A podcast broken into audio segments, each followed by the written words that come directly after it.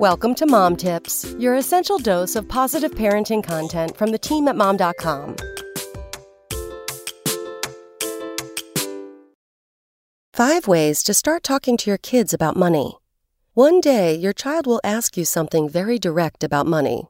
It might be, "How much money do you and Daddy make?" Or, "Why don't we live in a two-story house like my friend Sarah?" Chances are that you'll be caught off guard, and that might be for several reasons. First, you may just be stumped. If you reply with an actual number, will that have any meaning for your child? What words should you use to create an accurate picture of your financial situation? Also, what would a child do with such private information? What if he went off and told his friends or his preschool teacher? All of this can make us feel terribly uncomfortable. But the biggest reason for your initial discomfort might be that, as children, we weren't talked to about money. In some families, money may have been held as private as sex, and therefore shrouded in secrecy. One nice thing about being a parent today is that we know it's a good idea to lean into discomfort rather than run away from it. If your child starts a conversation about money, don't squelch it. Instead, see where it goes and build on that conversation when it seems appropriate to do so. Talking about money doesn't need to, and maybe shouldn't, wait. After all, if we want our children to be financially savvy, the younger they start understanding the topic of money, the better. Be forthright and honest with them. Even a child as young as 5 can understand income and then expenses, and how you can't spend what you don't have. Here are 5 everyday ways to get that conversation going. 1. Give even young kids an allowance.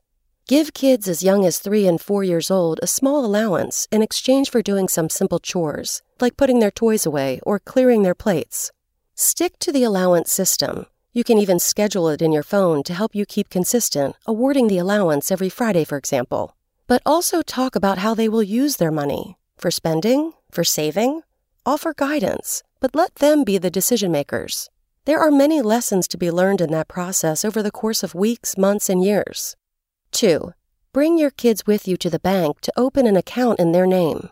Let your child experience depositing money into their account and seeing how their savings total grows each time they put money in. Keep them interested in knowing what that number is, and maybe talk about a long-term savings goal. You may just have a super saver on your hands. 3. Answer their questions about your income without making them feel bad. You may feel pretty vulnerable about this one, but as the leader of the household, you are your child's real-life exemplar of earning, saving, and spending. Try to get over your own awkwardness. Tell them how much you make, maybe even how much your bills are, and be willing to give them increasingly more information as they get older. These conversations prepare them for financial independence later. 4. When you use an ATM, explain why the money is there. That's not only because the bank is a safe place to store money, it's also because you worked hard to earn it.